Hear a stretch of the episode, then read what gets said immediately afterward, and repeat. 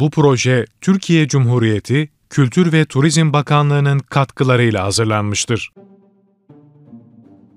Kıtlık Deresi Doğan Soydan Sarız'ın güneyindeki son köylerde geçildi mi bir ova başlar.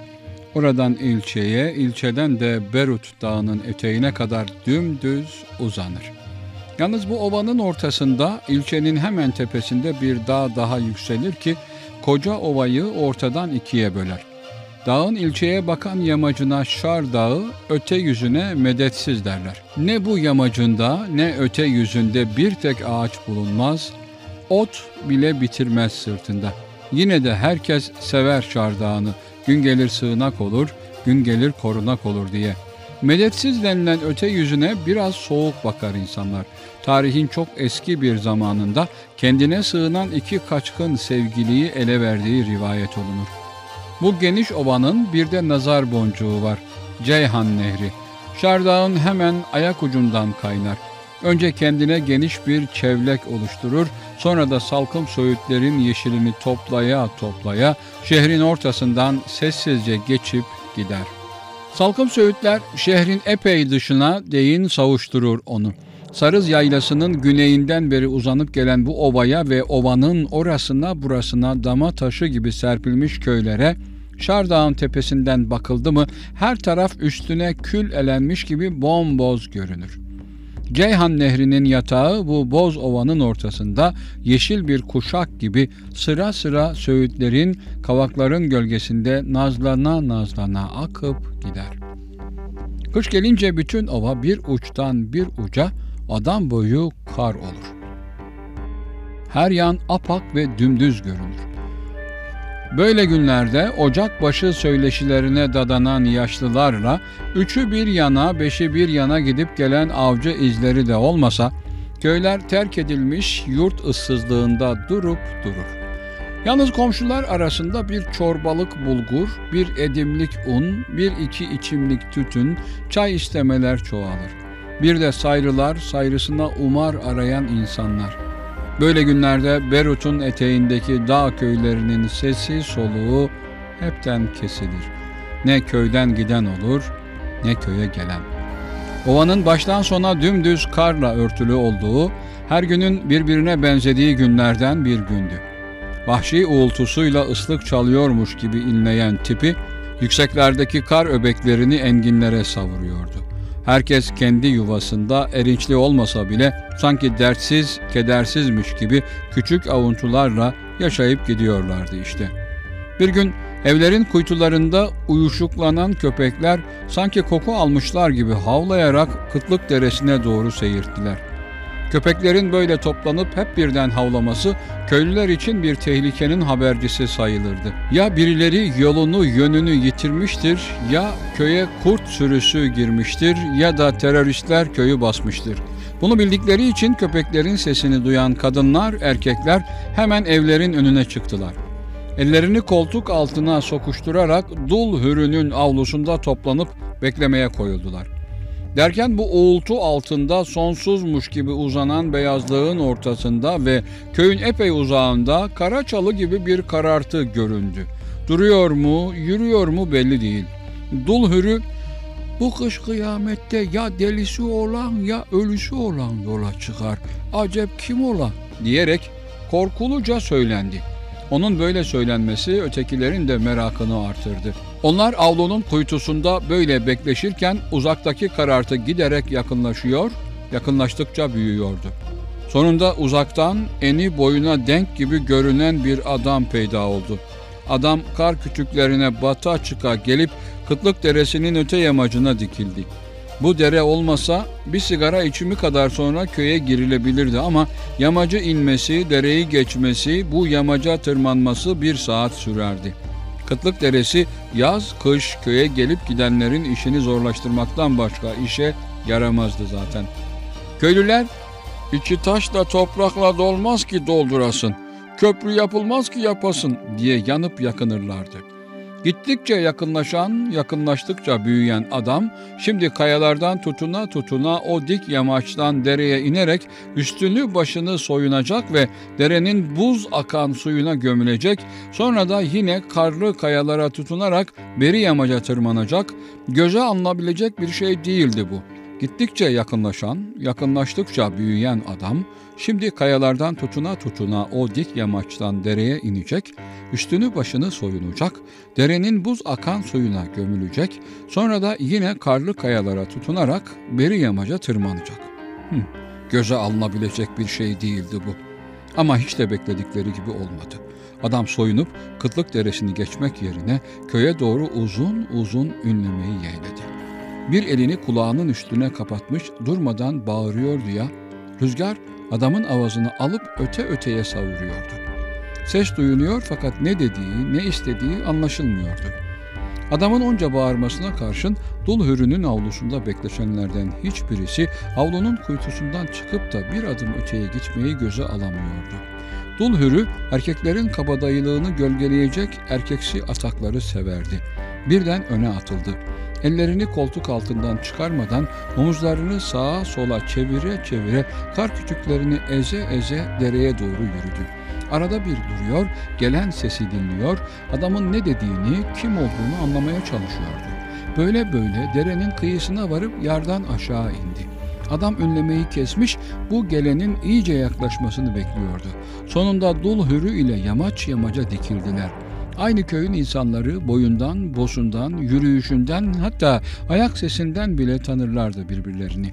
Köyü meraklandıran, köyün köpeklerini ayaklandıran, eni boyuna denk gibi görünen karşıdaki adam Dul Hürü'yü hemen tanıdı. Hürü abla, Hürü abla benim ben diye bu yamaca doğru ünledi. Adını sanını sormaya gerek kalmadan Dul Hürü de onu tanımıştı sesinden. Gücünün yettiği ses hızıyla yanıtladı. İçin dölü, azdın mı şaştın mı, bu kış kıyamette derdin ne? Diyerek olanca avazını salıverdi kıtlık deresinin öte yamacına. Dul hürünün titremesine inat, adam kar kütüklerini eze eze yürümekten ter içinde kalmıştı. Derenin coşkun suyuna baktıkça hem korkusu hem ürkekliği artıyordu. Hürü aba, kardeşim İbrahim gelsin beni geçirsin diye bir kez daha ünledi. Dul hürüm İbrahim gelip de seni sırtına bindirecek değil ya. Soyun da geç. Bir şey olmaz. Soyun da geç. Diyerek onu yüreklendirmeye çalıştı. Biliyordu ki adam şimdi soyunacak, her yanı açıkta kalacak, derenin buz gibi suyuna öylece gömülecekti. Yaz, kış, köye gelen herkes dereyi böyle geçerdi. Her şey dul hürünün beklediği gibi oldu. Adam sağ bacağını göğsüne doğru çekip potini pamuklu çorabı çıkardı. Çıplak ayağını yeniden kara gömdü. Aynı devinimle sol ayağındaki potini çorabı da çıkardı. Yalın ayak dizlerine kadar kara gömüldü. Ardından palaskasını çözdü, yeşil çuha pantolonla beyaz donunu soyundu.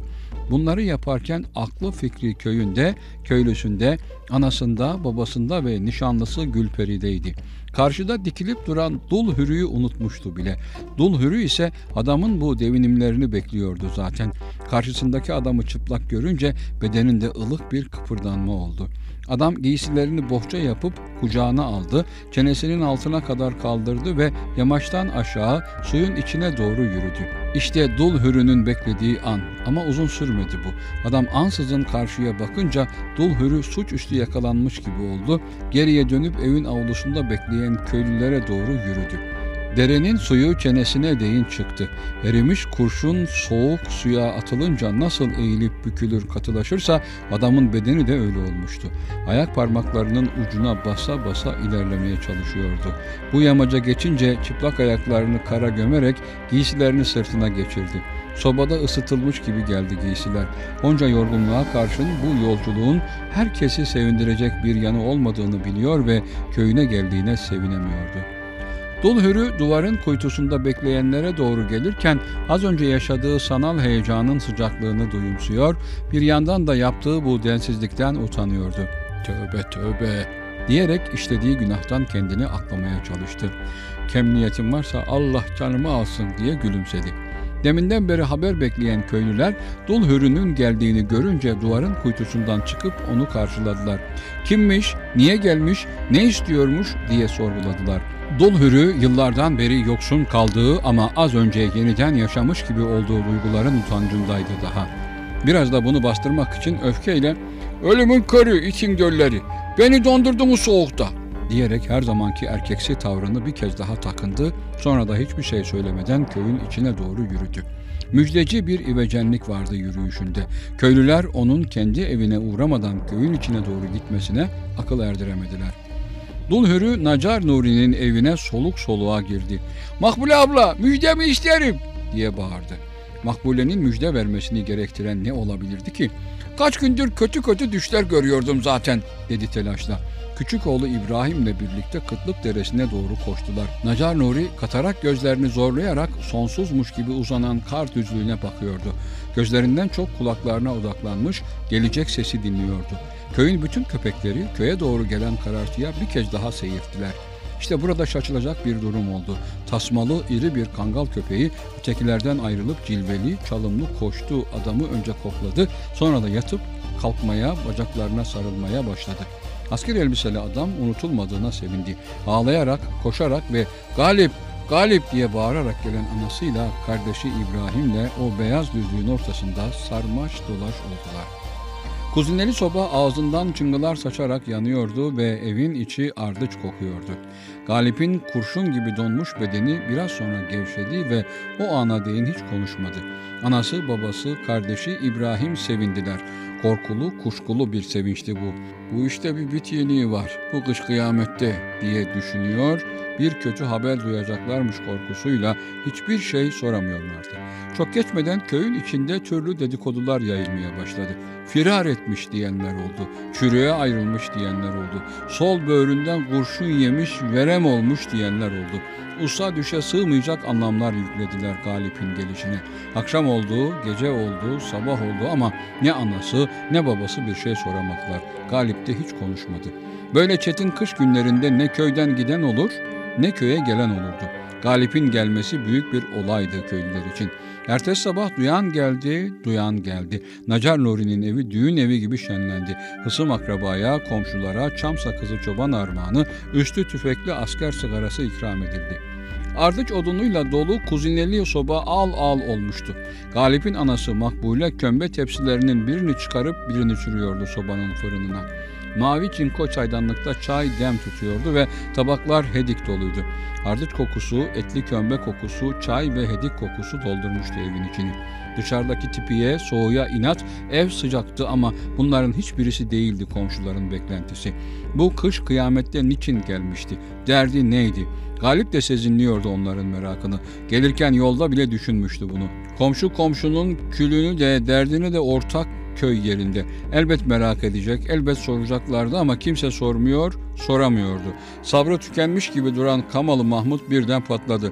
Oğlum Galip, bu kırda kışta niye geldin? Başında bir hal mi var? Deyince ortadakiler bağdaşlarını bozup şöyle bir kıpırdandılar. Galip Kamalı Mahmut'a bakarak biliyorum hepiniz merak ediyorsunuz olduğu gibi anlatayım dedi ve başladı. İki ay kadar önceydi. Cudi Dağı'na kamp kurmuştuk diye başladı söze. Odada fısıltılar kesildi. Herkesin gözü kulağı galipte. Çay bardaklarının çıkırtısından başka ses çıkmıyordu. Hani buğday frezinde gezerken pır diye ansizin bıldırcınlar kakar da ürkersiniz ya aynen öyle. Ne zaman hangi kayanın hangi çalının dibinden terörist çıkacak belli değil. Biz böyle tedirgin gezerken yerin altından yüzü gözü sargılı biri peyda oldu. Ürkmedim değil, ürktüm. Korkmadım değil, korktum. İkimizin de eli tetikte. Biliyorum ki az sonra ya o ölecek ya ben. Birden göz göze geldik. O bana bakıyor, ben ona. Belki 60, 70, 100 sayıncaya kadar bakıştık. Karşımdaki göz aynen kardeşim İbrahim'in gözüydü. Parmağım tetiğe basmıyor. İnsan kardeşine kurşun sıkar mı? O da basmıyordu tetiğe. Belki benim gözlerim de onun kardeşinin gözlerine benziyordu. Bir de bütün köy hepiniz sanki o an oradaydınız. Kiminiz ona, kiminiz bana bakıyor. Yapma, yapma diye çırpınıyordunuz. Anam, babam, kardeşim İbrahim, bütün köy gözümün önüne geldi. Köyümü, sizleri görmeden ölmek istemiyordum. Özlemim can korkuma galebe geliyordu. Ben böyle düşünürken baktım ki sırtını bana dönmüş gidiyor. Arkamıza bakmadan o öte yana ben bu yana uzaklaştık. İkimiz de basamadık tetiğe diye sürdürdü konuşmasını. Galip'in anlatacakları bitmemişti. Babasının sesi odadaki sessizliği delip geçti. İlahi oğlum adam basmaz mı tetiğe ya o seni öldürseydi dedi. Galip karşısında oturan kardeşi İbrahim'i gösterdi. Bütün suç bunun. Cudi Dağı'nın tepesine gelip karşıma dikildi. Yalnız o değil, bütün köy. Hepiniz gözümün önünde dönüp durdunuz, dedi. Kamalı Mahmut sabırsızlandı. Yavrum Galip, buraya kadarını anladık da bu kış kıyamette niye geldin onu anlat, dedi. Odanın içi düğün evi gibi doluydu. Boşalan mavi çinko çaydanlık yeniden doluyor, yeniden boşalıyordu ve bardak sesinden başka ses yoktu. En çok da Kamalı Mahmut bekliyordu sözün sonunu. Galip yeniden başladı anlatmaya. O günden sonra bana bir hal oldu.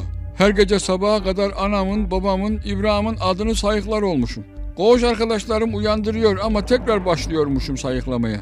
Sanki çift sürmüş gibi, sanki orak biçmiş gibi yorgun uy- uyanıyordum sabahlara. Halsiz, iştahsız, bitkin. Sonunda koğuş arkadaşlarım bölük komutanıma bildirmişler. Sabaha kadar sayıklıyor demişler. Kamalı Mahmut usundaki soruyu soramadığı için yerinde kıvranıp duruyordu. Ee, komutanın ne yaptı? Ne dedi? Galip, bir hafta önceydi. Posta eri komutanım seni çağırıyor dedi. Gittim. Komutanım künyemi küçükten okusa her şeyi görür bilir ama öyle yapmadı bana sordu. Anan var mı? Dedi. Var komutanım dedim. Baban var mı? Dedi. Var komutanım dedim. Evli misin? Dedi. Başımı yere eğdim ama hepsinden çetini köyünüz güzel mi demesiydi. Ben başlamışım ağlayarak anlatmaya. Kıtlık deresini, İtanan gürleviğini, mezere bağlarını, akşam olunca davarın köye nasıl girdiğini, kuzuların nasıl emiştiğini. Kamalı Mahmut araya girdi. Senin komutanın aklı kısaymış. Yahu bir komutan bu kadar dinler mi askerini? Deyince hep birden gülüştüler. Deminden beri sessiz sessiz ağlayan Makbule ile Nacar Nuri bile güldü Kamalı'nın bu sözüne. Galip anasının babasının güldüğünü görünce neşelendi. Mahmut emmi inan ki komutanım sözümü kesmeseydi senin Görkemce'nin evine bacadan nasıl girdiğini bile anlatacaktım deyince odanın sessizliği hepten bozuldu, ev şenlendi. Kamalı Mahmut'un usundaki kuşkular silinmiş olacak ki Galip oğlum diline sağlık hepsini güzel anlattın da benim deminki sorum asılı kaldı. Iscak koğuşu mis gibi tayını bıraktın da bu kış kıyamette niye geldin dedi. Galip ben de onu anlatacaktım diyerek Kamalı Mahmut'un böldüğü yerden devam etti. Hani sabaha kadar sayıklıyormuşum ya işte onun için hastaneye havale ettiler beni. 10 gün kaldım asker hastanesinde. Ne aklımda ne kanımda bir leke bulamayınca komutanım yine beni çağırtmış gittim. Evladım Galip sana gün tebdili hava veriyorum. Köyüne git ananı babanı gör, köylülerini gör, Şar Dağı'na medetsize çık, bağır, çağır, ıslık çal, türkü söyle, sen ancak o zaman iyileşirsin dedi. Kamalı Mahmut'a döndü. İşte bunun için geldim Mahmud emmi deyince herkes sevindi. Oh oh bir derdi bir marazı olmasın da çocuğun diyerek dağıldılar.''